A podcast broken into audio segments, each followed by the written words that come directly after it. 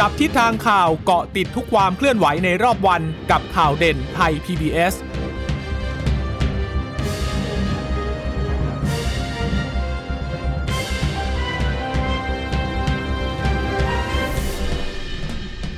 สวัสดีคุณผู้ฟังค่ะเก็ติดความเคลื่อนไหวกับข่าวเด่นไทย PBS วันนี้นะคะ วันจันทร์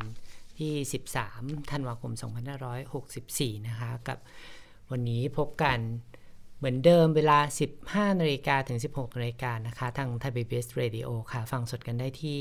www thai pbs radio com นะคะ หรือว่าที่แอปแอปพลิเคชัน Thai PBS Podcast ค่ะ วันนี้ชนชียนันท์พร้อมสมบัติทำหน้าที่กับคุณสวรักษ์จากวิวัฒนากุลค่ะ สวัสดีค่ะคุณผู้ฟังค่ะค่ะเรื่องข่าวแรกไปดูความสวยความงามกันก่อน เนาะวันนี้เรียวไซบิลุ้วนตี้กันของตั้งไทแต่ยเช้าไปไม่ถึงเนาะฝันนะ อืม แล้วก็ไปได้คือ ไม่ถึงรอบ 16 คนสุดท้ายคือไปตกรอบนั้นซะก่อนนะคะอะเราก่อนอื่นเราไปดูก่อนว่าใครที่คว้ามงใน Miss Universe ในปีนี้ไป เป็นมงกุฎ Miss Universe ครั้งที่ 70 จัดขึ้นในอิสราเอลนะคะ ผู้ที่คว้ามงกุฎไปครองคือฮันนัสอันทูฟังชื่อก็น่าจะเดาออกเนาะอืมมาจากประเทศอินเดียนะคะ แต่ว่าสวยจริงใช่ดิฉันเห็นแล้วแล้วก็เป็นก็ตัว เขาเรียกว่าอะไรตัวกิ๊ดตัวเต็งตุกเตงในในตั้งแต่รอบค่ะแรก ๆ แล้วนะคะ เพราะว่าสวยโดดเด่นแล้วก็เอ่อถูกวิพากษ์วิจารณ์จากสื่ออยู่แล้วว่ามีโอกาสที่จะคว้ามงกุฎใช่แล้วก็วันนี้ไม่เหนือความคาดหมายเท่าไหร่ค่ะนะคะแล้วก็ถือว่าโปรไฟล์ดีนะ เพราะว่าในรายงานข่าวนะคะบอกว่าจริงๆเธอเป็นนักแสดงเป็นนางแบบ แล้วก็เป็นนางงามค่ะ ในอินเดียที่คือมีชื่อเสียงโด่งดังอยู่แล้วนะคะ เธออายุ 21 ปีนะคะ เกิดที่เมืองชานดิกาประเทศอินเดียค่ะ จบการศึกษาจาก Government College ในเมืองชานดิกานั่นแหละนะคะ ก็คว้ามงกุฎ Miss Universe ประจำปีนี้ไปครอง ตัวเธอเนี่ยนะคะ ก็ถือว่าเป็นคนที่ทำงานนะผลักดันแล้วก็สนับสนุนให้ผู้หญิงคนอื่นๆเนี่ยประสบความสำเร็จ โดยมีแม่ของเธอเนี่ยแหละค่ะ เรียกว่าเป็นเป็นโมเดลนะคะ แม่ของคุณสันทูเนี่ยเป็นสุตินารีแพทย์ที่ประสบความสำเร็จ แล้วก็ยังเป็นผู้หญิงที่ต่อสู้กับระบบการปกครองแบบชายเป็นใหญ่ในอินเดียเนี่ยมาอย่างยาวนานต่อเนื่องนะคะ ซึ่งสันทูเนี่ยก็ได้ไปทำงานร่วมกับแม่ของเธอนะคะซึ่งเป็นสุตินารีแพทย์ที่ค่ายสุขภาพค่ะ ซึ่งเน้นให้ความรู้เรื่องสุขภาพของผู้หญิง แล้วก็สุขอนามัยของประจำเดือนนะคะ ซึ่งเธอก็เลยเดินตามรอยเท้าของแม่นั่นแหละนะคะ พยายามทำงานเพื่อช่วยเหลือ ผู้หญิงในอินเดียนะคะ ทั้งเรื่องการศึกษาอาชีพแล้วก็เสรีภาพในการเลือกนะคะ ก็ถือว่าอะสมมงนะคะ ด้วยความสวยรูปร่างหน้าตา ความรู้แล้วก็ความสามารถใช่นะรคะวมถึงการตอบคำถามด้วยนะอืมเพราะว่าวันนี้อย่างรอบ 5 คนสุดท้ายอะค่ะเธอได้คำถามว่าคุณจะทำคุณจะให้คำแนะนำผู้หญิงที่ต้องเผชิญหน้ากับความกดดันทุกวันนี้ยังไงบ้างนะคะค่ะเธอบอกว่า ฉันคิดว่าความกดดันที่ใหญ่ที่สุดที่คนหนุ่มสาวต้องเผชิญหน้าในวันนี้ก็คือ ความเชื่อมั่นในตัวเองค่ะอืมได้รู้ว่าคุณไม่เหมือนใคร และนั่นทำให้คุณสวยงามค่ะเลิกเปรียบเทียบตัวเองกับคนอื่น แล้วก็หันมาพูดเรื่องอื่น ๆ ที่สำคัญกว่า ที่เกิดขึ้นทั่วโลกดีกว่า ฉันคิดว่านี่คือสิ่งที่คุณต้องทำความเข้าใจ จงออกมาพูดและพูดเพื่อตัวเอง และคุณคือผู้นำชีวิตคุณ คุณคือกระบอกเสียงของตัวเอง ฉันเชื่อในตัวเอง และนั่นคือเหตุผลที่ฉันมายืนตรงนี้ในวันนี้ ก็อันนี้คือรอบ5คน ก็ตอบดีจริงๆอะเนาะใช่ห้าคนสุดท้ายแล้วก็ถูกตัดกลับไปที่คำถามสุดท้ายที่เหมือนกัน 3 คนสุดท้ายอะนะคะค่ะก็ถูกถามเรื่องของปัญหาโลปัญหาโลกร้อนค่ะนะคะกรรมการก็ถามว่าคนจำนวนมากมองว่าปัญหาโลกร้อนเนี่ยเป็นเรื่องหลอกลวง คุณจะโน้มน้าวพวกเขายังไงให้เขาเปลี่ยนใจนะคะ เธอบอกว่า พูดอย่างจริงใจก็คือฉันใจสลายมากที่เห็นธรรมชาติมากมายเกิดปัญหา และทั้งหมดนั้นก็เป็นเพราะว่าพฤติกรรมที่ไร้ความรับผิดชอบของเรา ฉันรู้สึกจริง ๆ ว่านี่คือช่วงเวลาของการลงมือทำให้มากขึ้นและพูดให้น้อยลงอืมเพราะการกระทำแต่ละอย่างนั้นทำได้ทั้งทำลาย และรักษาธรรมชาติ การป้องกันและก็ปกป้องย่อมดีกว่าการสำนึกผิด และกอบกู้สิ่งที่พังไปแล้ว นี่คือสิ่งที่ฉันพยายามโน้มน้าวพวกคุณในวันนี้ค่ะ จบสวยอะ เยี่ยมไม่เนาะเราต้องชมนะคุณนันเพราะว่าคำถามเนี่ยมาค่ะปุ๊บตอบปั๊บใช่ คุณอาจจะมีเวลาแบบติวข้อสอบกันมาก่อนหน้าที่จะขึ้นเวทีอืมแต่เชื่อเถอะต่อให้เจอคำถามจริงอะยังไงมันก็ต้องใช่ตื่นอาจจะเต้เก่งนได้ว่ารอบใหญ่ ๆ มันจะควปรระจะเด็นเป็นปัญหาอะไรอ่าใช่ไหมคะเพราะเดี๋ยวนี้เนี่ยคำถามนางงามเนี่ยยิ่งกว่าคำถามใช่ยากผู้นำมากประเทศลยนอีกคุณยากจริงๆอืมเราเห็นนะคะหลายๆรอบรวมถึงนางงามไทยด้วยนะคะ ก็กว่าจะผ่านค่ะด่าน การทดสอบเหล่านี้ไปได้ก็ถือว่าอืมเป็นเรื่องใหญ่แล้วอันเนี้ย เป็นตัวแทนของประเทศที่จะต้องเอาชนะในระดับโลกอะ่ะก็ค่ะเพราะฉะนั้นก็เรียกว่าทำได้ดีมาก ๆ นะคะ ใช่ แต่สำหรับคุณแอนชิลีสกอตเคมิสนะคะ ตัวแทนจากประเทศไทยก็ อะ แม้ว่าจะไม่ได้รางวัลอะไรเลยเนาะตกรอบใช่16 คนสุดท้ายแล้วก็ใช่รางวัลชุดประจำชาติยอดเยี่ยมก็ไม่ได้นะคะ เพราะว่าอืมประเทศเพราะว่าไนไนจีจีเรีเรียยได้ไปคว้าไป แต่ว่าเธอเนี่ยก็ถือว่าเป็นคนหนึ่งที่ชูประเด็น real size beauty คืเรีอยกว่าความเป็นกงามแบบ เป็นการสร้างปรากฏการณ์ใหม่ในค่ะวงการนางงามของไทยนะคะ ต้องบอกค่ะว่าของไทยเพราะว่าดิฉันไม่แน่ใจว่าไอ้ไอ้แคมเปญที่เขาไปรณรงค์บนเวทีนั้นค่ะนะเออต่างชาติเขาอินด้วยหรือเปล่านะคือต่างชาติเนี่ยเขาจะมีพวกนางแบบเขาเรียกว่านางแบบ plus size ค่ะอันเนี้ยเขามีมานานแล้ว แต่ว่าถ้าเป็นนางงาม plus size เนี่ยก็แบบเออยังไม่ค่อยเป็นดิฉันยังสากลเชื่ออยู่อย่างเท่หไร่นึ่งนะ คุณคุณสวรักษ์เพราะว่าค่ะดิฉันเชื่อว่าทุกเวทีมันมีมาตรฐานของเขาว่า ว่าเขาต้องการคัดเลือกคนแบบไหน เหมือนคุณเหมือนคุณสวรักษ์จะไปสอบค่ะ บรรจุเป็นวิศวกรอะคุณสวรักษ์ไม่สามารถใช้ความรู้ค่ะกรรมศาสตร์อะไปไปสสออบบบรรจุอืมวิศวกรได้ดิฉันเชื่อแบบนั้นนะอืมการประกวดใด ๆ หรือว่าการไปแข่งขันในเวทีใด ๆ ก็ตามอะค่ะต้องทำโจทย์ให้ถูกอืม ดิฉันคิดว่าแบบนี้นะค่ะแต่การที่คุณแอนชิลีเนี่ยค่ะไปรณรงค์เรื่องนี้ไม่ใช่เรื่องผิดเลยนะคะ แล้วก็ค่ะเป็นเรื่องที่สร้างมิติใหม่ ๆ ให้กับวงการนางงามด้วยซ้ำเพราะว่าค่ะเรียกร้องให้คนเนี่ยยอมรับความสวยที่แตกต่างมอันนี้เป็นเรื่องที่สำคัญ แล้วก็คิดว่าเป็นการจุดประเด็นใหม่ ๆ ในการประกวดให้คนเห็นความงามในรูปแบบอื่น ๆนะคะ แต่ว่าค่ะที่สำคัญไปมากกว่านั้นก็คือว่าเราต้อง สวยมีความคิดมีคอนเซปต์แล้วก็ต้องตอบโจทย์การประกวดเขาด้วยนะเราถึงจะอืมจะต้องไปสู่จุดมุ่งหมายของชัยค่ะชนะได้อะอืมค่ะนะคะอะทีนี้ไปฟังเสียงจากฝั่งของคุณแอนชิลีหน่อยนะคะ ก็แน่นอนแหละ ไม่ได้ก็ต้องเสียใจทุกคนนะคะค่ะคุณ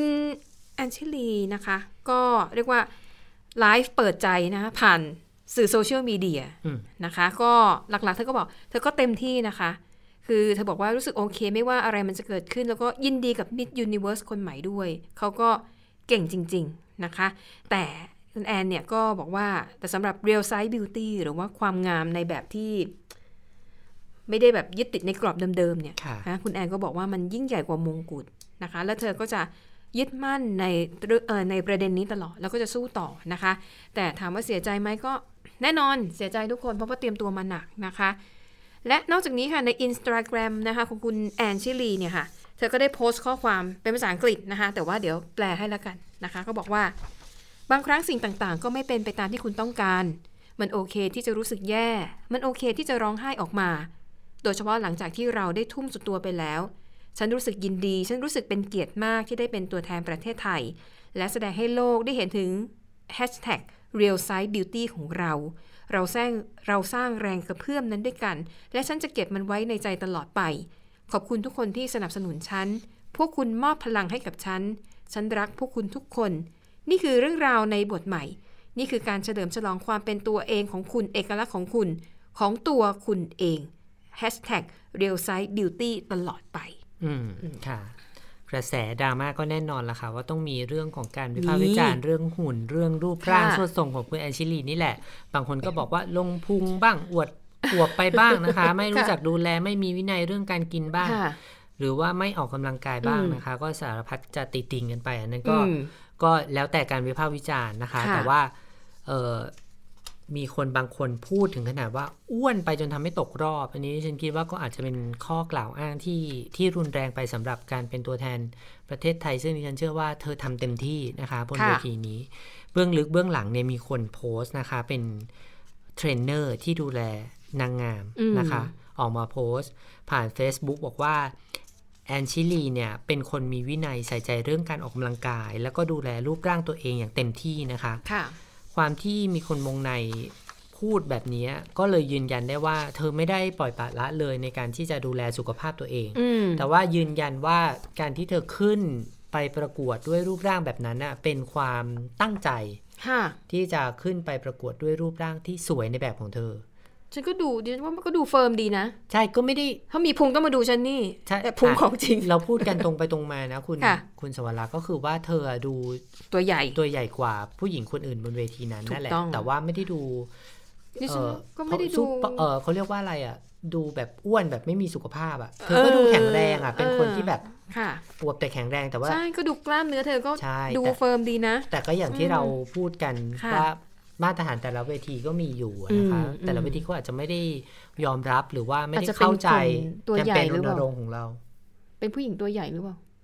คืออาจจะลดแล้วก็จะได้แค่นั้นหรือเปล่า ใช่อาจจะเป็นแบบนั้นเนอะเธอเคยเป็นนางแบบเอ่อ plus size มาก่อนนะคะอ๋อคือแบบะเป็นนางแบบที่แบบใหญ่เสื้อกผ้าว่าสองสามไซส์เลยเออนะคะเออเออเอออืมแต่ว่าก็ตอนนั้นก็เธอมีการเผยแพร่รูปภาพของเธอออกมาก่อนหน้านั้น แล้วก็อืมมีหลายรายการไปสัมภาษณ์เธอก็บอกว่าเธอจะไม่ลดน้ำหนัก แต่เธอจะอืมออกกำลังกายเพื่อให้ร่างกายแข็งแรง ใช่แล้วบอกก็อ้วนไม่เป็นไรยืนยันแต่ถ้าใช่แข็งแรงอะแล้วก็จะยืนยันว่าจะขึ้น เพราะบางคนเวทีน่ะแบบนี้แหละผอมใช่ว่าจะแข็งแรงนะคุณนันใช่ บางคนผอมๆเนี่ยไปตรวจเอ่อไขมันในเส้นเลือดน่ะอืมเยอะกว่าคนอ้วนอีกนะคะ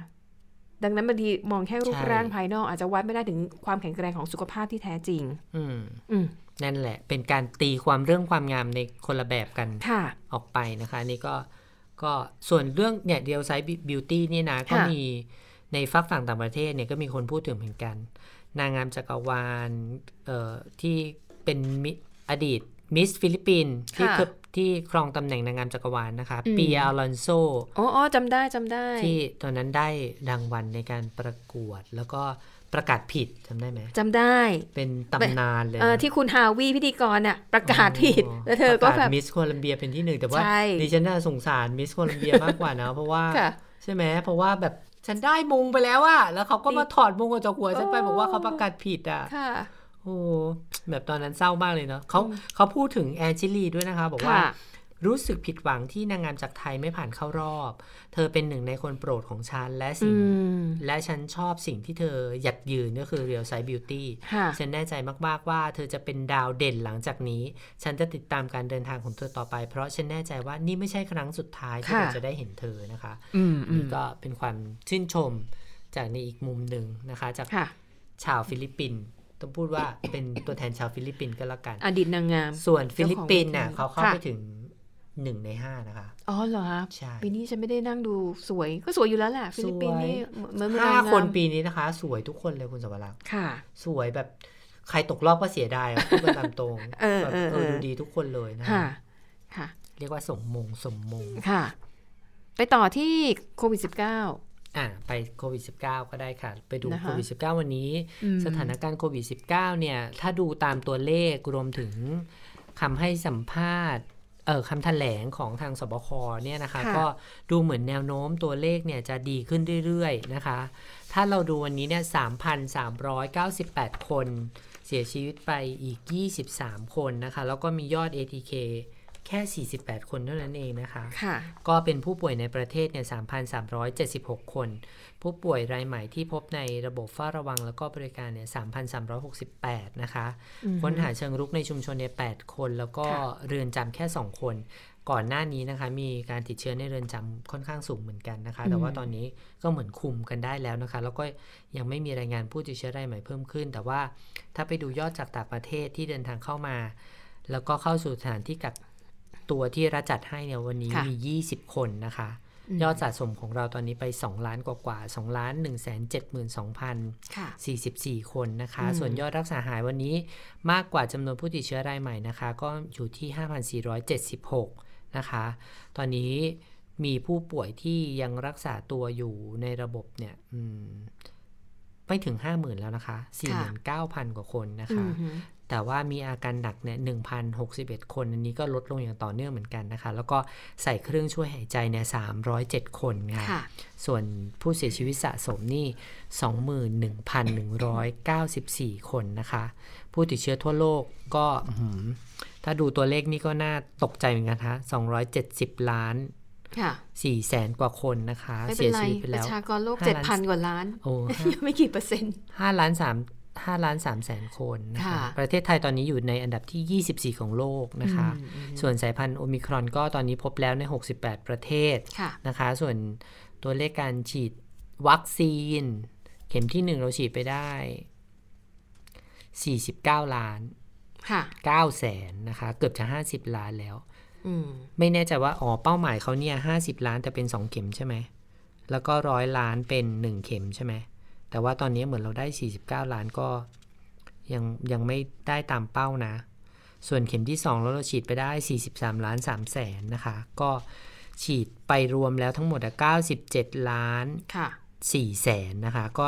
ยังขาดอีก 2 ล้านนิโอ้ดโหๆถึงจะได้ตามเป้าหมายสิ้นค่ะปีนี้นะคะค่ะก็ไม่แน่ใจว่า จะเดินไปถึงตามเป้าหมายที่เราวางไว้หรือเปล่านะคะค่ะอะแน่นอนนะคะ เชื้อโอมิครอนเนี่ยก็คือสิ่งที่คนจับตาดูมากที่สุดว่าตกลงเนี่ยเข้าไทยมาแล้วแหละ แต่จำนวนน่ะเพิ่มขึ้นหรือยังนะคะอืมล่าสุดค่ะ ก็พบเพิ่มขึ้นนะคะสำหรับ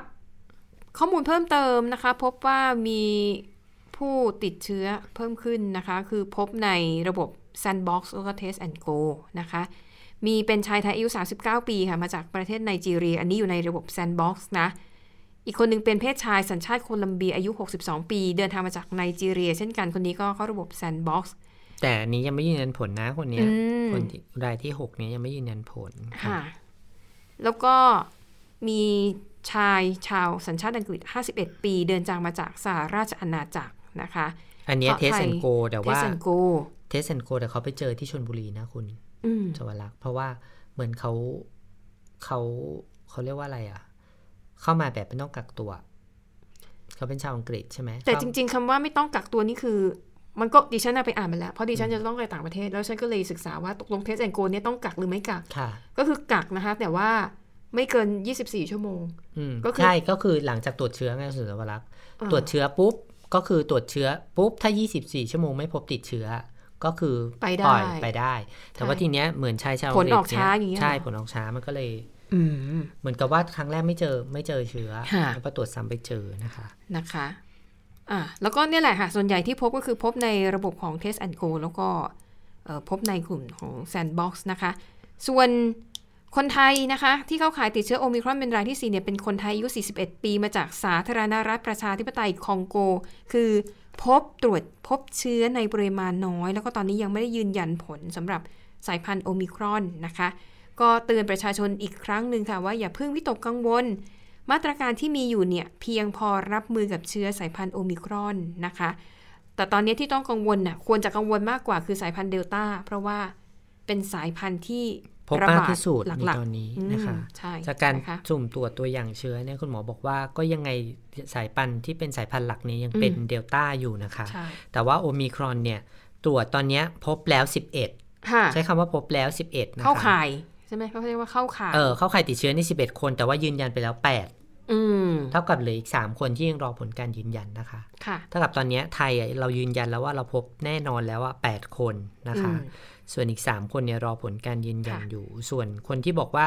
วิเนี่ยเชื้อโอมิครอนมันมาแบบนี้แล้วว่ามันมีโอกาสไหมว่ามันจะไปเกิดลูกเกิดหลานกับสายพันธุ์เดลต้าไอที่บอกว่าเป็นไฮบริดใช่ไหมใช่เขาบอกว่าอืมอุ้ยเป็นไปได้ไหมอะคุณหมอว่าจะเป็นว่าจะเป็นไฮบริดค่ะ คุณหมอสุภกิจศิริลักษ์นะคะ มีคำอธิบายเรื่องนี้เอาไว้ค่ะ ฟังเสียงคุณหมอนิดนึงค่ะ ก็จริงๆ ถ้าดูจากอดีตนะครับประเทศไทยยังยืนยันนะเรายังไม่มีไฮบริดที่ว่านี้แม้แต่รายเดียวนะครับ เราเคยเจอคนที่ได้ตัวอย่างว่าเป็นคนคนเดียวกัน แต่มีสองเชื้อนะซึ่งอันนั้นหมายถึงว่าติดเชื้อสองเชื้อ อันนี้ยังไม่เรียกไฮบริดไฮบริดก็คือต้องเอาสารพันธุกรรมไปแลกกัน แล้วกลายเป็นตัวใหม่นะครับ ซึ่งอันเนี้ยยังยังไม่มีนะครับ ถามว่ากังวลไหมคือจริง ๆ อะไรก็เกิดขึ้นได้นะ แต่ว่าในอดีตเนี่ยเราก็เคยมีอัลฟาเยอะๆ แล้วเดลต้าเยอะๆ มาก่อนนะในช่วงที่มีการระบาดมากๆ มันก็ไม่เห็นมีการเกิดไฮบริดอะไรเกิดขึ้นนะแต่ว่าเรื่องอการกลายพันธุ์จะเป็นอย่างไรเนี่ยอันนี้มันคงไม่มีใครสามารถจะคาดเดาได้ล่วงหน้านะครับ ก็ผมเชื่อว่าวิธีตรวจของเราที่เฝ้าระวังสายพันธุ์อยู่นี้ก็ก็มากพอที่จะจะช่วยกันบอกว่ามันจะเกิดสิ่งนั้นเกิดขึ้นไหมหรือไม่อย่างไร และที่สำคัญถ้าถึงแม้มันจะเกิดไฮบริดเนี่ยนะครับมันก็ไม่ได้แปลว่าสูตรสำเร็จคือมันจะต้องอันตรายจะต้องแพร่เร็วอะไรเสมอไปนะครับ มันอาจจะไม่ได้มีอะไรเกิดขึ้นเลยก็ได้นะครับก็ก็บนความไม่ประมาทก็จะมีการเฝ้าระวังอย่างต่อเนื่องนะครับเมื่อกี้ท่านโฆษกก็บอกเองนะครับว่าเอ่อเราได้เบอร์หนึ่งของโลกนะ91 คะแนนนะในเรื่องของดีเทคนะการตรวจจับนะครับ เพราะฉะนั้นท่านพี่น้องประชาชนขอให้มั่นใจนะครับ ว่าระบบของเราเนี่ยดำเนินการได้ได้ครบถ้วนสมบูรณ์นะครับอืมค่ะ ส่วนที่ประชุมสบคชุดใหญ่วันนี้นะคะ มีเรื่องสำคัญหลายเรื่องเลยนะคะ อย่างเช่น กรณีของการกักตัว กรณีของการคัดกรองเข้าประเทศเนี่ยยังคงยืนยันนะคะว่า มาตรการเนี่ยยังใช้ RT-PCR ในการตรวจค่ะเชื้อเหมือนเดิมนะคะ ไม่ได้ใช้ ATK ATK ตามอืมที่มีข้อเสนอมาก่อนหน้านี้นะคะค่ะก็บอกว่าการพำนักในพื้นที่นำร่องท่องเที่ยวหรือว่า Sandbox โปรแกรมรวมถึงการกักตัวหรือว่า Quarantine เนี่ยนะคะ ก็มีระยะเวลาในการพำนักหรือว่ากักตัว 7 วันตามเดิมนะคะค่ะส่วนในพื้นที่นำร่องท่องเที่ยวเอ่อ ก็ปรับเป็น RT-PCR ครั้งที่ 1 แล้วก็ตรวจ ATK ครั้งที่ 2 นะคะค่ะนอกจากนี้ก็ปรับกลุ่มประเภทผู้เดินทางเป็น 6 กลุ่ม แล้วก็กลุ่มประเทศเป็น 4 กลุ่มนะคะ ก็คือ รูปแบบและเงื่อนไขการเดินทางใน6กลุ่มก็คือ Test and Go อืม Sandbox ค่ะกักตัว ผู้ขนค่ะส่งสินค้าทั้งทางบกทางเรือนะคะ ผู้ควบคุมยานพาหนะ แล้วก็เจ้าหน้าที่ประจำยานพาหนะค่ะรวมถึงกลุ่มสุดท้ายก็คือผู้ผู้ที่มีเหตุยกเว้น หรือได้รับอนุญาตตามเงื่อนไขเฉพาะอืมแล้วก็ประเทศต้นส่วนประเทศต้นทางในยแบ่งเป็น 4 กลุ่ม ก็คือกลุ่มประเทศ Test and Go 63 ประเทศ ที่เราให้เดินทางโดยกักตัว หลังการตรวจเชื้อแค่1วันตามที่คุณสวรักษ์บอกอันนี้มื่จะเป็นปาระเทศที่แบบสถานการณ์ค่อนข้างดีใช่ฉีดวัคซีนค่อนข้างเยอะคือใช่เบาใจได้อะอืมนะคะ แล้วก็กลุ่มที่ 2 ก็เป็นเอ่อกลุ่มทุกๆประเทศเลยค่ะนะคะ กลุ่มที่ 3 ก็คือกลุ่มประเทศเสี่ยงต่ำที่ค่ะมาจากใน ในทวีปแอฟริกา 8 ไม่รวมแอฟริกา 8 ประเทศนะคะอืมประเทศเสี่ยงต่ำเนี่ยย้ำว่าไม่รวมแอฟริกา 8 ประเทศ ใช่ค่ะ หรือว่าคนที่เคยพำนักอยู่ในช่วง 21 วันก่อนเดินทาง แล้วก็กลุ่มสุดท้ายก็คือกลุ่มประเทศเสี่ยงสูงเนี่ยค่ะที่เราทราบกันแล้วนะคะ ว่าในพื้นที่พบการติดเชื้อสายพันธุ์โอมิครอนเนี่ยอืมถือว่าเป็นประเทศที่มีค่ะความเสี่ยงสูงค่ะ แต่สิ่งที่น่าใจชื้นอยู่อย่างหนึ่งนะคะก็คือในายแพทย์สุภกิจเนี่ยนะคะสิริลักษณ์อธิบดีกรมวิทยาศาสตร์การแพทย์เนี่ยก็คือยืนยันว่า การพบเชื้อโอมิครอนในตอนนี้ในประเทศไทย เป็นเชื้อที่นำเข้าจากต่างประเทศค่ะ แต่มันยังไม่มีการติดเชื้อในประเทศไทยโดยตรงค่ะนะคะ ส่วนเรื่องไอ้หลักเกณฑ์การเฝ้าระวังเนี่ยดิฉันเนี่ยศึกษามาแล้ว ดิฉันว่าทำดีกว่าสิงคโปร์อีกนะเมืองไทยอะเออเราเข้มงวดกว่าใช่ไหมอย่างเมืองไทยเนี่ยนะคะ ถ้าเราเราต้องกรอกเอกสาร Thailand Pass อะไรเนี่ยอ่าตามเลือกตามเรา แล้วก็พอลงมาถึงสุวรรณภูมินะคะ จะมีรถจากโรงพยาบาลที่เราทำเรื่องจองไว้เนี่ยค่ะอืมคือ Test and Go จะเป็นโรงแรม โรงพยาบาลและโรงแรมผูเขากร่วกัมนกันผูกกันใช่เออผูกสัญญากัน เขาก็จะเอารถจากโรงพยาบาลนะมารับค่ะเรา แล้วก็ตรงดิ่งไปที่โรงแรม แล้วก็ต้องกักตัวที่นั่น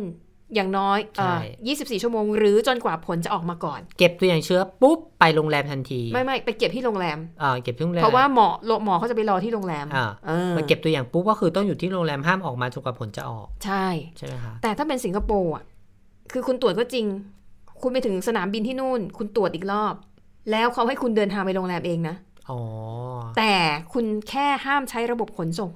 คุณต้องนั่งรถแท็กซี่อ่าหรือรถที่แบบเหมาเฉพาะกลุ่มคุณ หรือใครมารับก็ได้ค่ะแล้วโรงแรมเนี่ย ไม่ได้มีชาพงชาพาสแบห้ามบไทใช้ยนะบริการรถสาธารณะ ใช่ โรงแรมก็เป็นโรงแรมที่เราจองทั่ว ๆ ไปผ่านแบบ โรงแรมไหนก็ application ได้ ไม่ได้เออแบบเป็นชา plus เหมือนเรา ไม่มีนะอืมดิฉันก็ถามว่าฉันจะต้องจองพิเศษไหมอ๋อไม่ต้อง ก็คุณก็จองตามปกตินั่นแหละอืมบอกอะแล้วคุณจะรู้ได้ไงว่าเราอ๋อเขามีระบบก่อนเข้าประเทศสิงคโปร์เราต้องลงทะเบียนคล้ายๆ Thailand Pass ค่ะแต่อันนี้เป็นของสิงคโปร์อ่าดังนั้นดังนั้นดิฉันน่ะดูแล้วว่าของไทยเนี่ยเข้มกว่าเอออืมก็เลยไม่มีใครห่วงเรื่องกะไม่ค่อยห่วงเรื่องการค่ะมาทางเครื่องบินไงคุณสวรักษ์อืมเพราะว่าหนีแต่ว่ายากหลังจากนี้นะค่ะ ก็มีการปรับมาตรการแล้วนะ เพราะว่าจะเปิดช่องทางการเข้าราชอาณาจักรค่ะโดยเพิ่มช่องทางทั้งทางเรือ อืมแล้วก็ทางบกด้วยนะคะค่ะทางบกเนี่ยก็นำร่องที่ด่านหนองคายค่ะอืมวันนี้ 24 ธันวาคมนี้นะคะค่ะส่วนสงขลาเนี่ยอยู่ระหว่างการเตรียมการก็ยังไม่เปิดด่านอย่างเป็นทางการนะคะอืมส่วนอีกอันหนึ่งที่ที่สำคัญเลยค่ะวันนี้ก็เป็นประเด็นเหมือนกัน คุณหมอ ทวีสินวิษณุโยธินก็แถลงวันนี้เรื่องของการ ผ่อนคลาย ผ่อนปรนจะเรียกว่าอะไรเดียให้ได้มีมาตรการออกมาในช่วงของเทศกาลปีใหม่ ต้องมีหน่อยเออไม่งั้นว่าหัวเฉาเลยนะเขาทำยังไงกันได้บ้าง เราค่ะจะเที่ยวกันได้ไหมหรือว่ายังค่ะไง ปรากฏว่านักดื่มทั้งหลายอืมก็ได้เฮกันเฮค่ะหรือเปล่าไม่รู้ ก็อนุญาตให้ดื่มเครื่องดื่มแอลกอฮอล์ได้ตั้งแต่เวลา ได้จนถึงได้ตั้งในวันที่ 31 ธันวาคมนะอืมคุณสวรักษ์ของปีนี้ค่ะไปจนถึงตีหนึ่งของวันที่หนึ่งมกราคมปีหน้า ก็โอเคแหละพคือดีห้ามพดีเกินปีตีหนึ่งปกติเนี่ยเราดื่มเครื่องดื่มแอลกอฮอล์ในร้านอาหาร ย้ำนะคะว่าร้านอาหารไม่ใช่สถานบันเทิงนะ เพราะสถานบันเทิงยังไม่เปิดเออดื่มในร้านอาหารได้เนี่ย จนถึงแค่สามทุ่มอ๋อ หมายถึงกฎระเบียบณเวลานี้ ใช่ปัจจุบันอะอืมแล้วก็มีการขยายมาเป็นห้าทุ่มใช่ไหมค่ะในในพื้นที่นำร่องท่องเที่ยวเนี่ยค่ะขยายมาเป็นห้าทุ่มแต่ตอนนี้ ไม่ได้จำกัดจังหวัดแล้วนะคะ 77 จังหวัดเนี่ยสามารถที่จะดื่มเครื่องดื่มแอลกอฮอล์แต่ในให้ร้านอาหารได้ แค่วันเดียว แค่วันส่งเดียวท้ายปีใหม่ใช่อย่าเพิ่งดีใจไปให้แต่ว่าแค่วันเดียว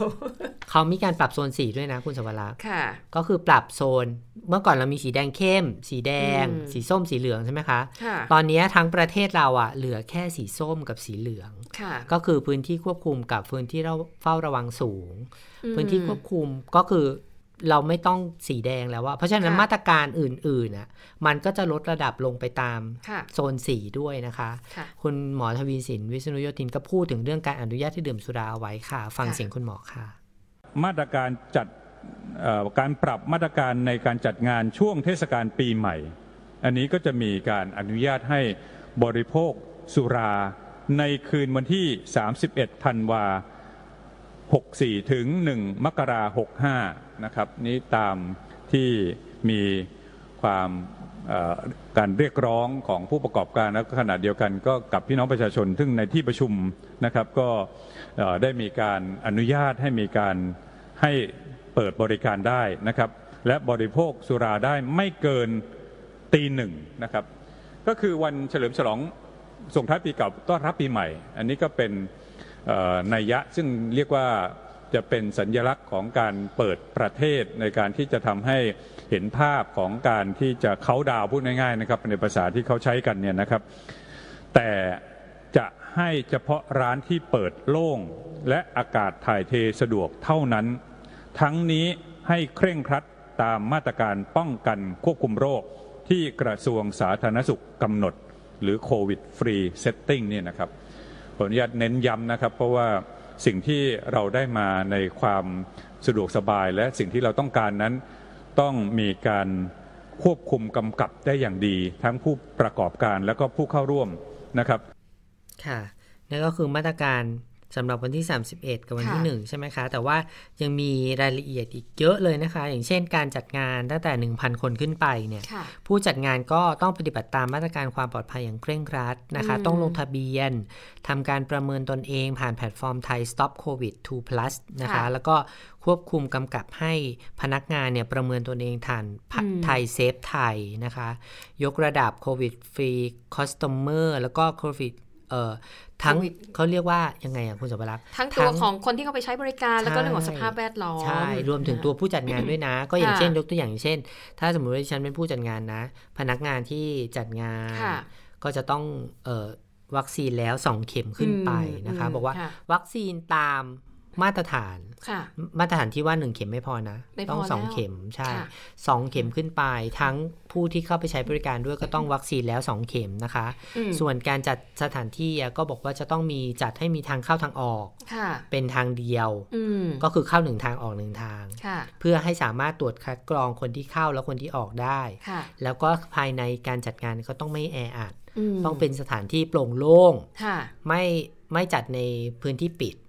อืมซึ่งยากเนาะถ้าเกิดว่าจุคนหนึ่งพันคนน่ะจะไม่ให้คนอยู่ก็ยังใกล้ชิดกันอะไม่อย่างเมืองทองอะไรก็ไม่ได้แล้วเนาะโอ้คอนเสิร์ตฮอลล์อะไรเงี้ยก็ไม่ได้เออแล้วน่าจะเป็นที่ปิดต้องเป็นอย่างไระคะไอคอนสยามอะไรอย่างนี้ต้องเป็นลานเออต้องเป็นลานเป็นกิจกรรอะไรมแบบเนี้ยอะไรอย่างเงี้ยนะคะนะคะอะแต่สำหรับใครนะคะที่ไม่อยากยุ่งกับอบายมุกนะคะ ไม่แตะสุราเรามีกิจกิจกรรมทางเลือกนะคะ คุณนันยกมือพนมมืออันหนี้ลังเหมาะจากอ้าวคุณอันสวนี้รักษ์เหมาะปีที่แล้วกับดิฉันปีที่เราไม่ได้สวดนะ ปีที่แล้วงดกิจกรรมสวดมนต์ข้ามปีนะคะเพราะโควิดใช่ไหมใช่ถูกต้อง แต่ปีนี้นะคะมีนะคะอะคุณผู้ฟังใครที่จะเฝ้ารอว่าจะได้อยากสวดมนต์ข้ามปี สร้างเสริมสิริมงคลให้กับตัวเองในวันขึ้นปีใหม่นะคะ กิจกรรมที่จะมีวัดไหนบ้างนะคะ มีที่ภาคกลางนะคะ วัดพระเชตุพนวิมลมังวิมลมังคารารามนะคะ ก็เริ่มตั้งแต่สี่ทุ่มครึ่งนะคะ มีกิจกรรมเจริญจิตภาวนา แล้วก็สวดมนต์ส่งท้ายปีเก่า วัดอรุณราชวรารามนะคะ เริ่มห้าทุ่มครึ่งนะคะ ก็กิจกรรมก็จะคล้ายๆกัน แล้วก็มีอีกหลายจังหวัดนะคะ ก็จะจัดการทำบุญตักบาตรอืมรับปีใหม่ก็คือถ้าเราสวดมนต์ข้ามปีอะใครขี้เกียจนอนดึกเนาะก็ไม่ได้นอนข้ามปีกับเขาค่ะอะก็ไปทำบุญตักบาตรตอนเช้าก็ได้นะคะค่ะตอนนี้วัดเอ่อ ทุกวัดประจำจังหวัดแต่ละแห่งเนี่ยอืมก็มีการจัดกิจกรรมอยู่แล้วนะคะค่ะสามภูมิภาคภาคเหนือก็ที่จังหวัดเชียงรายนะคะค่ะตะวันออกเฉียงเหนือที่อุดรธานี แล้วก็ภาคใต้ที่สุราษฎร์ธานี ก็เรียกว่าเป็นกิจกรรมอีกหนึ่งกิจกรรมที่เราว่างเว้นมาเมื่อปีที่แล้วนะค่ะคะปีนี้ก็ใครที่ไม่ได้ไปร่วมเฉลิมฉลองในรูปแบบอื่นอืมๆก็ไปสวดมนต์ข้ามปีแต่กันก็น่าได้สนใจนะคะว่ารูปแบบการจัด พิธีสวดมนต์ข้ามปีของค่ะแต่ละวัดจะเป็นยังไง เพราะถ้าต้องเว้นระยะห่างเนี่ยอืมก็จะรับคนได้ไม่ไม่เยอะอะไม่เยอะใช่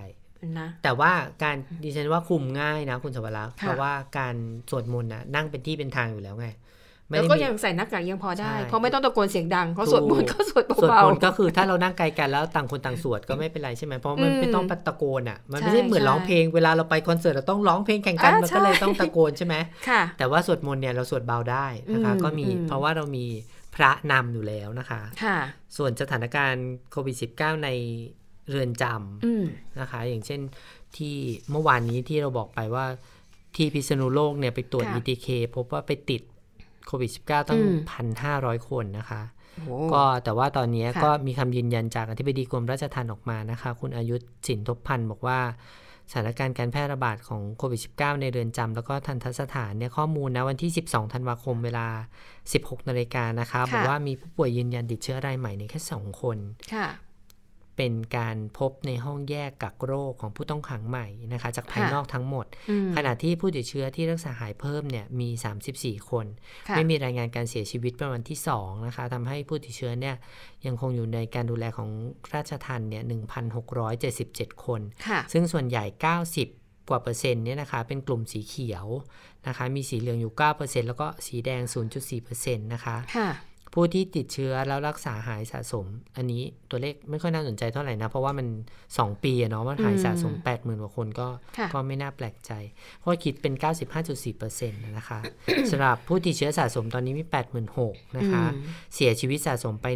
185 คนคิดเป็น 0.2%นะคะของค่ะผู้ติดเชื้อสะสมทั้งหมดอืมวันนี้เนี่ยพบการระบาดในเรือนจำพิษณุโลก เรือนจำกลางจังหวัดพิษณุโลกนะคะ ก็ค่ะส่งผลให้มีเรือนจำสีขาวลดลงเหลือ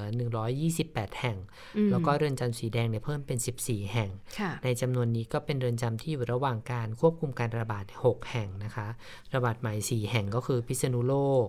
ทันทสถานหญิงเชียงใหม่ค่ะเรือนจำอำเภอนาทวีนะคะ แล้วก็เรือนจำอำเภอฝาง และที่มีการระบาดซ้ำอีก 2 แห่งก็คือที่ เรือนจำจังหวัดกาญจนบุรี แล้วก็เรือนจำกลางเชียงใหม่นะคะ ก็สถานการณ์ค่ะเรียกว่าถ้า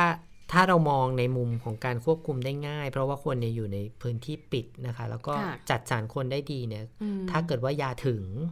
เอ่อวัคซีนถึงค่ะแยกได้เร็วเนี่ย ฉันก็เชื่อว่าคุมสถานการณ์ได้นะคะค่ะสัดส่วนแต่การฉีดวัคซีนให้ผู้ต้องขังนี่ก็ถือว่าสูงทีเดียวนะคะค่ะเพราะเขาบอกว่าตอนนี้นะคะมีผู้ต้องขังที่ได้รับวัคซีนครบ 2 เข็มเนี่ย จำนวน 267,990 รายคิดเป็น 92.4%ของผู้ต้องขังในเรือนจำและทันตสถานทั้งหมดเลยนะสองแสนแปด92.4%ใช้ได้เยเยอะอะนะนะนะคะอะมาดูเรื่องของวัคซีนนะคะที่บอกตอนนี้คือค่อนข้างรู้กันแล้วแหละหนึ่งเข็มไม่อยู่ และในหลายประเทศในอังกฤษบอกสองเข็มไม่อยู่แล้วนะอืมมันต้องเข็มสามแต่ว่าไปดูความเห็นของคุณหมอทีรนายแพทย์ธีรวัตรเหมจุธานะคะ ท่านเป็นผู้อำนวยการศูนย์วิทยาศาสตร์สุขภาพโรคอุบัติใหม่ คณะแพทยศาสตร์จุฬาลงกรณ์มหาวิทยาลัย ท่านก็เป็นอีกคนหนึ่งที่ให้ความกรุณาไทย PBS ตลอดตลอดเข้าสายตลอด เมื่อเช้านี้ดิฉันก็เข้าสายค่ะท่านเหมือนกันนะใช่ ก็ท่านก็ให้สัมภาษณ์ประเด็นนี้นะคะแล้วท่านก็คือโพสต์ในเฟซบุ๊กของท่านด้วยนะคะ ก็สรุปนะคะก็คือวัคซีนอย่างเดียวเอ่อไม่สามารถที่จะป้องกันการระบาดได้แล้วนะคะ ต่อให้ฉีดครบ 3 เข็มก็เถอะ นะคะ เพราะหลักๆก็คือว่าไวรัสกลายพันธุ์ของเดลต้าและโอมิครอนเนี่ยมีความสามารถในการแพร่ตัวได้เร็วนะคะ ยิ่งกลายพันธุ์เนี่ยความสามารถในการแพร่เชื้อก็เร็วมากขึ้นนะคะ แล้วก็วัคซีนเนี่ยเมื่อฉีดไประดับหนึ่งประสิทธิภาพของการสร้างภูมิคุ้มกันในร่างกาย มันก็ลดลงไปตามกาลเวลา อันนี้ซึ่งถือว่าเป็นเรื่องปกติ ดังนั้นคุณหมอก็เตือนนะคะว่าอะดังนั้นสิ่งที่ควรจะต้องทำก็คือ คนไทยเนี่ยนะคะ ก็ท่านแนะนำให้ทานสมุนไพรนะ อย่างฟ้าทลายโจรกระชายขาวยาไอเวอร์เมกติน อันนี้เป็นยาที่ใช้ทานป้องกันล่วงหน้าหรือว่าหลังสัมผัส หรือใช้สำหรับการรักษาในช่วงเริ่มต้นนะคะ แล้วก็ยาฟลูออกซิตินนะคะ ก็แนะนำว่าให้เร่งลงมือทำนะป้องกันตัวเองดูแลตัวเอง แล้วก็ตัดเตรียมยาอะไรพวกนี้เอาไว้ด้วยนะคะอืมค่ะอะไปดูโควิดที่ต่างประเทศต่อเลยแล้วกันได้เลยนะคะ ปรากฏว่าล่าสุดค่ะมีผู้นำระดับระดับผู้นำประเทศติดโควิด -19 นะคะ คนล่าสุดก็คือ ประธานาธิบดีของแอฟริกาใต้นะคะ ท่านอายุ 69 ปีแล้วอันะนนี้มิสแอฟริกาใต้ได้รองอันดับอันดัสบองสองนะคะอืรมองอันดับสองนะคะซีริลรามาโฟซา ประธานาธิบดีของแอฟริกาใต้นะคะ ก็คือทางทำเนียบประธานาธิบดีแหละเอามาเผยแพร่ข่าวนี้บอกว่าท่านติดโควิด -19 นะคะแต่ว่าตัวท่านเนี่ยได้รับวัคซีนครบแล้ว ส่วนอาการก็คือมีอาการไม่สบายนะคะก็ต้องกักตัว แล้วก็ได้รับการดูแลจากหน่วยแพทย์ของกองทัพแห่งชาติแอฟริกาใต้ ท่านอยู่ที่เมืองเคฟทาวน์นะคะ แล้วก็ในช่วงที่ป่วยเนี่ยได้ถ่ายโอนอำนาจให้รองประธานาธิบดีบริหารประเทศต่อ จนกว่าจะหายป่วยนะคะ แล้วก็ท่านก็ได้ฝากบอกกับประชาชนนะคะว่าเนี่ยขอให้ดูท่านเป็นตัวอย่างสิฉีดวัคซีนก็ฉีดครบแล้วนะอืมยังติดเชื้อได้อีกนะคะ ก็ วัคซีนเนี่ยก็พิสูจน์ให้เห็นแล้วนะคะว่าช่วยลดความรุนแรงนะคะจากอาการป่วยได้นะคะสำหรับแอฟริกาใต้ก็ทราบกันดีว่าเป็นจุดเริ่มต้นที่มีการรายงานเป็นครั้งแรกว่าพบผู้ป่วยติดเชื้อสายพันธุ์โอมิครอนนะคะ ซึ่งตอนนี้การระบาดของที่นั่นก็ถือว่าหนักอยู่นะ เพราะว่ามีผู้ติดเชื้อรายใหม่เนี่ยประมาณ 20,000 คนต่อวันนะแต่แอฟริกาใต้นี่อัตราการฉีดวัคซีน น้อยมากนะคะเหมือนที่เราคุยกันเนาะเพราะว่าอืมเป็นเหตุผลหลายอย่างอะจากค่ะการกระจายวัคซีนเรื่องค่ะการรักษาคุณภาพวัคซีนระหว่างการจัดส่งอืมรวมไปถึงค่ะความถี่ในการฉีดเนาะมันก็หลายเรื่องในพื้นที่ใช่ที่ลงไปค่ะถึงวัคซีนก็ยากลำบากนะคะส่วนผู้นำอีกคนนึงนะคะกำลังถูกวิจารณ์อย่างหนักเลยค่ะ นั่นก็คือบอริสจอนสันนายกรัฐมนตรีของอังกฤษ คือคือวันช่วงวันเนี้ยจอนสันก็ออกมาพูดว่า ขอให้ประชาชนเนี่ยนะ ถ้าใครแบบมีสิทธิ์ได้ฉีดวัคซีนเข็มกระตุ้นนะรีบไปฉีดเลย เพราะบอกว่าตอนนี้โอมิครอนเนี่ย คือเตรียมรับมือได้เลย มันจะต้องเป็นการระบาดแบบคลื่นยักษ์แน่นอนอืมแล้วก็เดี๋ยวรัฐบาลพยายามจะเร่งโครงการฉีดวัคซีนเข็มกระตุ้นให้กับประชาชนอายุ 18 ปีขึ้นไป อยากให้ทุกคนเนี่ยมาฉีดนะคะ ปรากฏว่าพอแถลงประเด็นนี้แหละ แต่นักข่าวถามอีกประเด็นหนึ่งก็คือว่า เอ๊ะท่านครับ ช่วงเดือนธันวาคมปีที่แล้วเนี่ย มี มีรูปถ่ายหลุดออกมาอืมเป็นภาพถ่ายของท่านนายกรัฐมนตรี เข้าร่วมงานเลี้ยงปาร์ตี้คริสต์มาสเอาซึ่งในช่วงเวลานั้นเนี่ยเขากำลังล็อกดาวน์กันอยู่เขาห้ามรวมตัวกัน แต่ทำไมท่านผู้นำถึงมาทำเสียเองนะคะ ซึ่งเอ่อข้อมูลข่าวนะคะบอกว่าภาพงานเลี้ยงนะคะในคืนวันที่ 18 ธันวาคมปีที่แล้วเนี่ยเป็นการจัดงานระดมทุนการกุศลอืมนะคะ แต่ว่าในตอนนั้นเนี่ยอังกฤษกำลังใช้มาตรการ คือห้ามคนมานั่งรับประทานอาหารร่วมกันในช่วงคริสต์มาสแล้วก็ห้ามจัดงานเลี้ยงด้วย เพราะตอนนั้นเนี่ยไวรัสสายพันธุ์เดลต้ากำลังระบาดหนักเลยนะคะ ก็เลยทำให้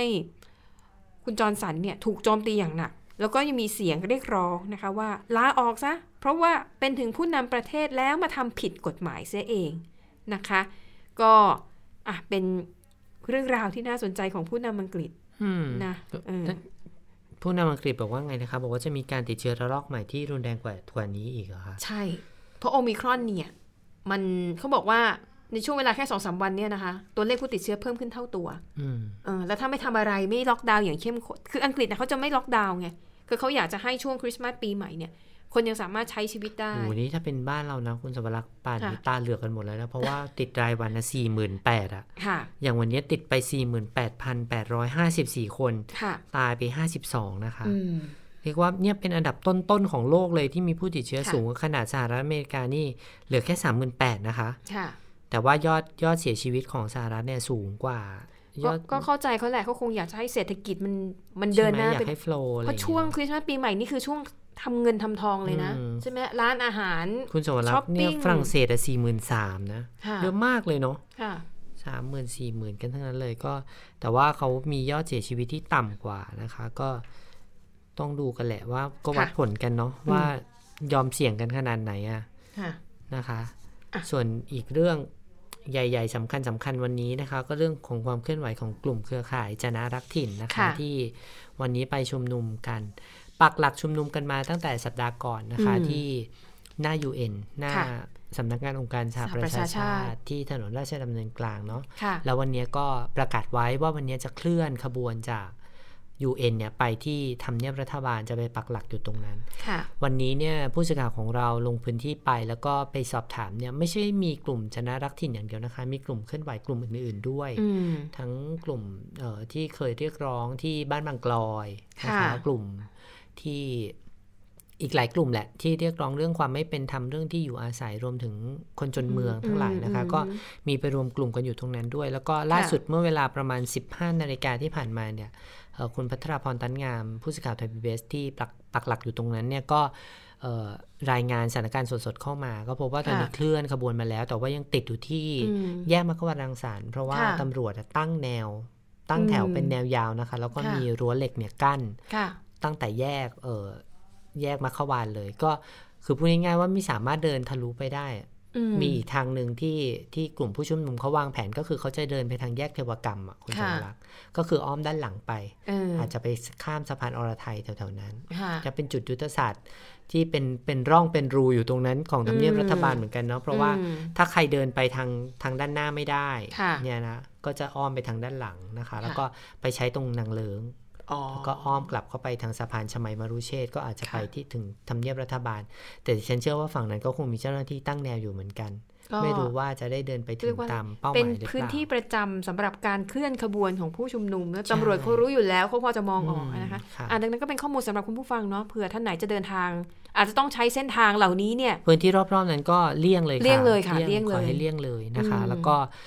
ที่ทำเนียบรัฐบาลวันนี้คุณสุพัฒนาพงษ์พันธ์มีชาวรองค่ะนายกรัฐมนตรี แล้วก็รัฐมนตรีว่าการกระทรวงพลังงาน ในฐานะที่เป็นประธานคณะกรรมการ ตรวจสอบข้อเท็จจริง กรณีการดำเนินการขยายผลโครงการเมืองต้นแบบอุตสาหกรรมก้าวหน้าแห่งอนาคต หรือว่านิคมอุตสาหกรรมจนะของสงขลาที่เป็นประเด็นในการคัดค้านกันอยู่ในขณะนี้นะคะ ก็ค่ะเปิดเผยด้วยว่า พูดคุยกับกลุ่มของเครือข่ายจนะรักถิ่นเมื่อวันที่ 12 ธันวาคมที่ผ่านมาก็คือเมื่อวานนี้นะคะ ก็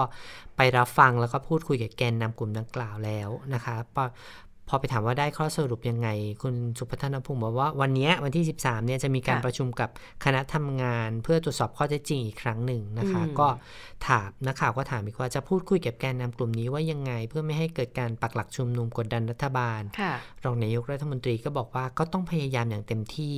พอถามย้ำว่าถ้ากลุ่มมาปักหลักชุมนุมที่ทำเนียบเนี่ยจะต้องออกไปพูดคุยอีกครั้งหรือเปล่านะคะ คุณสุพัฒนาพงศ์ว่ายังไม่แน่ใจค่ะขอเวลาทำการบ้าน ตามข้อเท็จจริงก่อน ซึ่งการพูดคุยกันเมื่อวานเนี้ยก็เป็นไปได้ด้วยดี เมื่อถามว่าจะต้องไปลงพื้นที่ดูข้อเท็จจริง แล้วก็รับฟังปัญหาโดยตรงหรือเปล่าที่จะนะที่สงขลาคุณสุสุพัฒนาพงศ์บอกว่าก็คงต้องเป็นแบบนั้นนะคะค่ะแล้วก็ดูเหมือนว่านอกเหนือจากความเคลื่อนไหวของคุณสุพัฒนาพงศ์แล้วว่า มีนายกด้วยใช่ไหมคุณสวรักษ์อืมนายกบอกว่ายังไงบ้างอะคะค่ะ ก็พลเอกประยุทธ์จันทร์โอชานะคะนายกรัฐมนตรีเนี่ยก็ ให้สัมภาษณ์เรื่องการแก้ไขปัญหาโครงการนิคมอุตสาหกรรม นิคมอุตสาหกรรมจนะจังหวัดสงขลานะคะบอกว่าก็ได้ตั้งคณะกรรมการขึ้นมาใหม่ แล้วก็จะนำเข้าสู่ความเห็นชอบของคอรมอในวันที่ 14 ธันวาคมนี้นะคะ ก็โดยมีคุณสุพัฒนพงศ์นี่แหละนะคะเป็นรองเออเป็นประธานคณะกรรมการเพื่อเข้าไปตรวจสอบข้อเท็จจริง กรณีการดำเนินการขยายผลโครงการเมืองต้นแบบอุตสาหกรรมก้าวหน้าแห่งอนาคต หรือนิคมอุตสาหกรรมจนะจังหวัดสงขลานะคะ เพื่อที่จะนำเอาปัญหาต่างๆ เนี่ยเข้ามาสู่กระบวนการแก้ปัญหานะคะ แต่ก็บอกว่ามติครมก็ไม่จะไม่สามารถที่จะทำให้ทำนั่นทำนี่ได้นะ ทุกอย่างขึ้นอยู่กับการทำประชาพิจารณ์การจัดให้มีการศึกษาผลกระทบในเชิงยุทธศาสตร์ แล้วก็ประเมินผลต่างๆ โดยต้องกลับมาทบทวนใหม่ทั้งหมด แล้วท่านก็ขอร้องด้วยนะว่า เออ ก็อย่ามาชุมนุมกันอีกเลย รัฐบาลก็รับมาพิจารณาให้แล้ว แล้วก็จะดำเนินการให้ให้เป็นไปตามความต้องการของประชาชน แต่จะบอกว่าให้ยกเลิกโครงการเลยเนี่ยก็คงไม่ได้มั้งเพราะว่ามันก็มีกฎหมายหลายตัวที่เกี่ยวข้องอยู่นะคะะทั้งเรื่องการทำประชาพิจารณ์การปรับพื้นที่สีม่วงสีเขียวต่างๆ มันมีกระบวนการอยู่แล้ว เพียงแต่ว่าคอรมอนเนี่ยสั่งอะไรไม่ได้ เพียงแต่ก็ต้องกำชับให้หน่วยงานต่างๆ ไปทำให้ถูกต้องตรงกับความต้องการของพื้นที่ ซึ่งเป็นข้อเท็จจริงนะคะ ดูเหมือนเรื่องนี้จะไม่ได้จบง่ายๆนะคะคุณสวรักษ์เพราะว่าค่ะเอ่อฝ่ายที่คัดค้านเนี่ยก็ดูเหมือนมีน้ำหนักในการต่อสู้อืมมากพอสมควร เพราะว่าก่อนหน้านี้ถ้าไม่ได้ถ้าไม่ได้ถามถึงเรื่องความเคลื่อนไหวก่อนหน้านี้นะคะ เพราะว่าเคยมีการทำสัญญิงสัญญากันมา แต่ว่าค่ะทางรัฐบาลบอกว่าสิ่งที่ชาวบ้านไปพูดกับคุณธรรมนัฐอะมันอืมไม่ใช่ข้อตกลงอืมเป็น MOU เป็นข้อตกลงก็จริง แต่ว่าไม่ใช่สิ่งที่คอรมอรับรู้อืมกลายเป็นแบบนั้นนะคะ ชาวบ้านก็เลยรู้สึกแหเห มือนโดนน้อยใจเหมือนกันนะเสียใจเหมือนกันเหนะมือนโดนหักหลัง เอนะอเออมันโดนว่าแบบหลอกโดนหักหลัง นี่บอกให้ฉันเงียบอะ่ะ เพื่อเพื่อจะซื้อเวลาฉันใช่ไหมอืมเพราะวันนี้มาทวงสัญญาอีกทีนึงค่ะนายกก็ยังยืนยันอยู่นะคะ ว่ายังต้องเดินตามมาตรการขั้นตอน เรายังไม่แน่ใจเหมือนกันว่าสุดท้ายปลายทางแล้วค่ะจะไปถึงข้อตกลงแบบไหนนะคะ แต่ว่าถ้าไปถามคนในพื้นที่ วันนี้นะคะ มีบางส่วนที่เดินทางมาสมทบจาก จากต่างจังหวัดด้วยนะคะค่ะเขาผู้สื่อข่าวก็ไปติดตามอยู่ในพื้นที่จังหวัดสงขลาตอนนี้เหลือแต่คนแก่กับเด็กค่ะอืมเขาใช้วิธีการติดตามผ่านทางโซเชียลมีเดียค่ะหรือว่าโทรศัพท์ถามอืมว่าเป็นยังไงกันบ้างแล้วเคลื่อนขบวนหรือยัง แล้วจะมีอืมโอกาสเป็นยังไงกันบ้างนะคะค่ะคนที่นั่นก็เป็นห่วงเหมือนกันนะคะ แต่ว่าถ้าถามความรู้ความเข้าใจจริง ๆ ของคนโดยทั่วไปเนี่ยค่ะเราเองเนี่ยนะคะ คุณสมรักษ์ไม่แน่ใจเหมือนกันว่าคนในพื้นที่เนี่ยเขาสนับสนุนมากกว่า หรือว่าคัดค้านมากกว่า อ๋อ เพราะถ้าคนที่สนับสนุนก็อาจจะอยู่เฉยใช่ๆก็ไม่ได้มีการเคลื่อนไหวแบบนี้ ใช่ แล้วอีกอย่างหนึ่งอะ คุณอืมสวรักษ์เราต้องยอมรับนะว่าแนวทางการเปิดรับฟังความเห็นของค่ะประเทศไทยเนี่ย เป็นลักษณะการมีคนไปพูดค่ะแล้วพอฟังเสร็จปุ๊บ ก็ให้ลงชื่อค่ะมันไม่ได้เป็นการ แลกเปลี่ยนความเห็นเพื่อนำไปสู่ความเปลี่ยนแปลงในในรูปแบบอืมของการรับฟังความเห็นน่ะอืมแต่มันเป็นไปในลักษณะพูดให้ฟังแล้วลงชื่อเพื่อยอมค่ะรับค่ะมันก็เลยเป็นกระบวนการที่คนที่ได้รับผลกระทบเนี่ยมักจะไม่ได้ถูกเชิญให้เขาไปสะสะท้อนปัญหาในการอืมแสดงความคิดเห็นเท่าไหร่เพราะบางทีเขาจะชอบมองว่า ถ้าคนกลุ่มนี้เข้าไปวงแตก มันจะเป็นปัญหาแล้วก็เออและเอ่อโครงการก็จะเดินหน้าต่อไม่ได้ค่ะนี่แหละ กระบวนการการรับฟังความคิดเห็นแบบนี้มันก็เลยทำให้มีปัญหา มีคนหนึ่งที่เคลื่อนไหวอยู่ในพื้นที่นะคะ เป็นที่ปรึกษาสมาคมรักทะเลไทย คุณบรรจงนาแสค่ะเราจะได้ยินชื่อคุณคุคุณณอบรยู่รจงกันบ่อยๆเนาะเพราะว่ามีเอ่อเรียกว่าเป็นผู้นำท้องถิ่นที่ค่ะมีความเคลื่อนไหวเรื่องการรณรงค์ เกี่ยวกับทะเลอยู่ตลอดนะคะ ก็บอกว่าถ้าหากว่านายกรัฐมนตรีเนี่ยมีความจริงใจ ไม่ได้มีผลประโยชน์ร่วมกับกลุ่มนายทุน แล้วก็นักการเมืองที่มีผลประโยชน์เนี่ยค่ะก็ขอเสนอทางออกในการทวงสัญญา SEA ของเครือข่ายจนะรักถิ่นค่ะโดยขอให้ยกเลิกมติครมที่มีมติสอดไส้ ให้เกิดนิคมอุตสาหจันอุตสาหกรรมจันนะเมื่อวันที่ 7 พฤษภาคม 62ค่ะและที่ต่อเนื่องจากมติดังกล่าวอีก 2 ครั้ง และก็ขอให้ทุ่มเทงบประมาณในการทำ ตามมติครมเมื่อวันที่ 4 ตุลาคมปี 59อืมให้เป็นรูปธรรมเพราะว่ามติครมครั้งนั้นนะคะกำหนดว่าจะพัฒนาพื้นที่อำเภอเบตงจังหวัดยะลา เพื่อสนับสนุนกิจกรรมธุรกิจด้านการท่องเที่ยวค่ะและจะพัฒนาพื้นที่อำเภอสุไหงโกลกจังหวัดนราธิวาสให้เป็นเขตนิคมอุตสาหกรรมเพื่อการส่งออกนะคะ คุณบรรจงอือฮึก็บอกด้วยว่า นอกจากนี้ก็จะพัฒนาอำเภอหนองจิก จังหวัดปัตตานีให้เป็นพื้นที่อุตสาหกรรมค่ะทั้ง 3 พื้นที่ตามมติคอรมอ เรื่องยังไม่ไปถึงไหนเลย แต่กลับมีคนสอดไส้เรื่องนิคมอุตสาหกรรมจะนาเข้ามานะคะ ก็ไม่แน่ใจว่าการผลักดันครั้งนี้เป็นเรื่องของผลประโยชน์ของใครบางคนหรือเปล่าอืมนายกรัฐมนตรีจะต้องหยุดเรื่องนี้โดยการออกปฏิคอรมอให้ยกเลิกนะคะ ถ้าหากอยากจะพัฒนาพื้นที่จังหวัดสงขลาหรือว่าในเขตอำเภอจะนะก็ขอให้แต่งตั้งคณะกรรมการขึ้นมาทำการศึกษาด้านยุทธศาสตร์พื้นที่ นะคะจากผู้เชี่ยวชาญในแต่ละสาขา แล้วก็วางกรอบการทำ SEA เพื่อเอาผลการศึกษามาดู เปรียบเทียบว่าถ้าทำแล้วดี ถ้าทำแล้วไม่ดีนี่ ชาวบ้านพูดง่ายๆชาวบ้านขอให้กลับไปเริ่มต้นนับหนึ่งอืมมาใหม่เลยนะคะ ก็อันนี้ก็เป็นอีกเรื่องที่ ที่มีความเคลื่อนไหวในวันนี้ ส่วนคุณสวรักษ์จำได้ไหมว่าเมื่อวานนี้มีการชุมนุมที่ค่ะที่ราชประสงค์ใช่ไหมคะ แล้วก็มีกลุ่มรัษฎรเขาออกมาเคลื่อนไหวเรียกร้องการยกเลิกกฎหมายมาตราค่ะ112 ใช่ไหมคะ แล้วก็มีช่วงหนึ่งหลังการชุมนุมอะอืมเออผู้ชุมนุมเขาก็กลับบ้านเนาะ ก็เดินกลับบ้านไป ส่วนตำรวจก็เริ่มที่จะแยกย้ายละ เพราะว่าเหมือนกับเคลียร์เส้นทางเรียบร้อยใช่ไหมคะค่ะก็มีตำรวจเอ่อควบคุมฝูงชนท่านหนึ่งเนี่ยขี่มอเตอร์ไซค์ไปติดไฟแดงอยู่อืม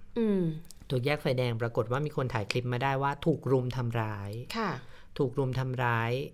โดยตำรวจนี่นะคะ เอ่อนักตำรวจนครบาลเนี่ยให้ข้อมูลว่า ผู้ที่ไปรุมทำร้ายอะคือเข้าใจว่าเป็นผู้ที่มาร่วมชุมนุมอ๋อแล้วก็กำลังเดินกลับออกมาพอเห็นตำรวจอืมโมโหมันเขี้ยวอืมก็เลยไปทุบตำรวจเขาเนี่ยนะคะอืมก็ปรากฏว่าบาดเจ็บ แต่ว่าไม่ได้บาดเจ็บสาหัสนะคะ ก็ค่ะมีก็มีบอบช้ำตามร่างกาย แล้วก็ตอนนี้ยังรักษาตัวอยู่ที่ โรงพยาบาลตำรวจนะคะ วันนี้ค่ะพลตำรวจตรีเจรสันแก้วสังเอก รองผู้บัญชาการตำรวจนครบาลก็ย้ำว่าการไปทำร้ายเจ้าหน้าที่เนี่ยถือว่าเป็นความผิดอยู่แล้วอืมไม่ถือว่าเป็นการทำร้ายร่างกายธรรมดานะคะ เพราะว่าค่ะในระหว่างนั้นนะเจ้าหน้าที่ถือว่าปฏิบัติหน้าที่อยู่ใช่ใช่เพราะฉะนั้นก็ต้องโดนโทษหนักกว่าเดิมนะคะค่ะก็ฟังเสียงท่านรองผู้บัญชาการตำรวจนครบาลค่ะ ในการปฏิบัติการนั้นเจ้าหน้าที่ตำรวจเป็นการปฏิบัติหน้าที่เพื่อรักษาความสงบสุขให้กับพี่น้องประชาชน เพราะฉะนั้นจึง ขอแจ้งไปยังในส่วนของผู้ที่ชุมนุมทุกท่านได้รับทราบว่า เจ้าที่ตำรวจนั้นปฏิบัติหน้าที่ครับ เป็นการปฏิบัติหน้าที่ เพราะฉะนั้นการที่กลุ่มผู้ชุมนุมเข้ามาทำร้ายเจ้าที่ตำรวจ ถือว่าเป็นกรณีเป็นการทำร้ายถึงแม้จะเป็นทำร้ายร่างกายโดยปกติ ซึ่งผิดตามมาตรา 295 แต่กรณีนี้เจ้าที่ตำรวจนั้นถูกทำร้ายถือว่าเพราะได้เหตุของการปฏิบัติหน้าที่ ซึ่งก็จะมีความผิดที่มีโทษหนักขึ้นตามมาตรา 296 จึงขอเน้นย้ำให้ได้รับทราบว่า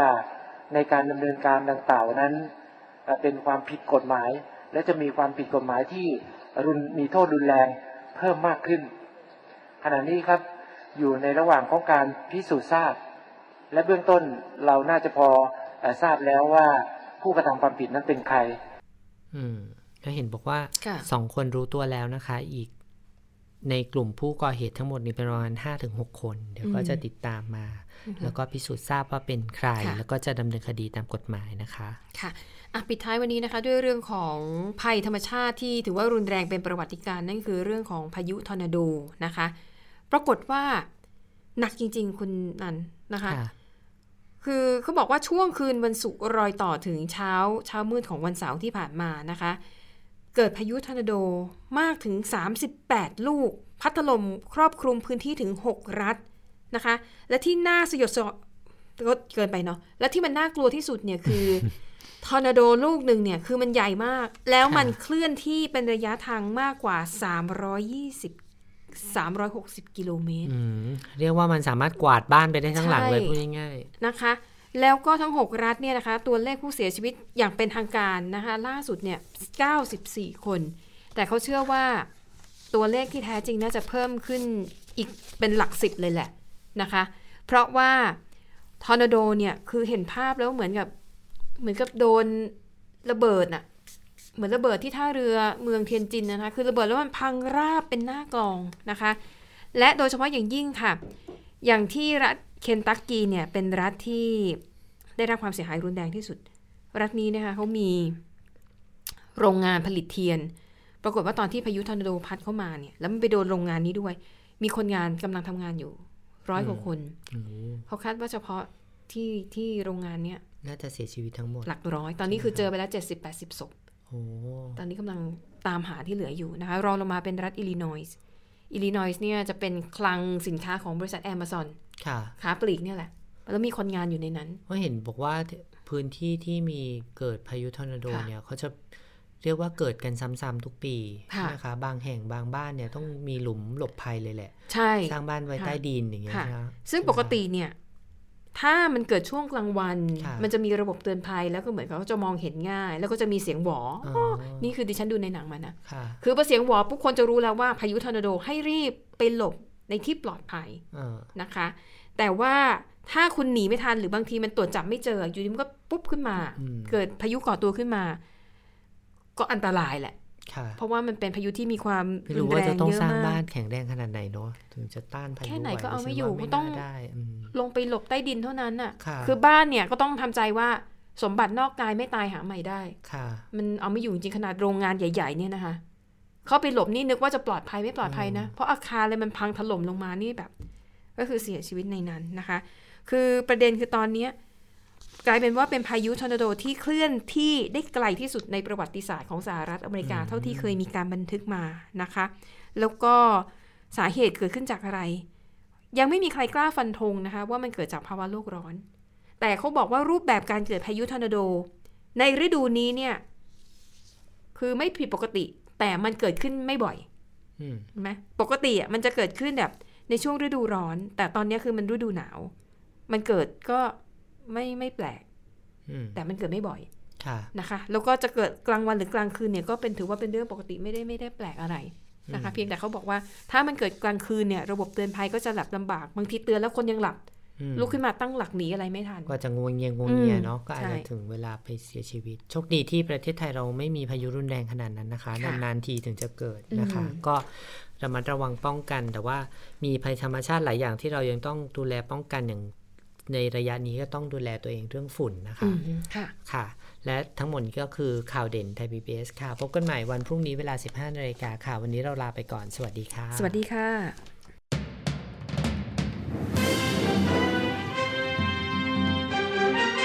ติดตามข่าวเด่นไทย PBS ได้ทุกวันจันทร์ถึงศุกร์เวลา 15 นาฬิกา ทางไทย PBS Radio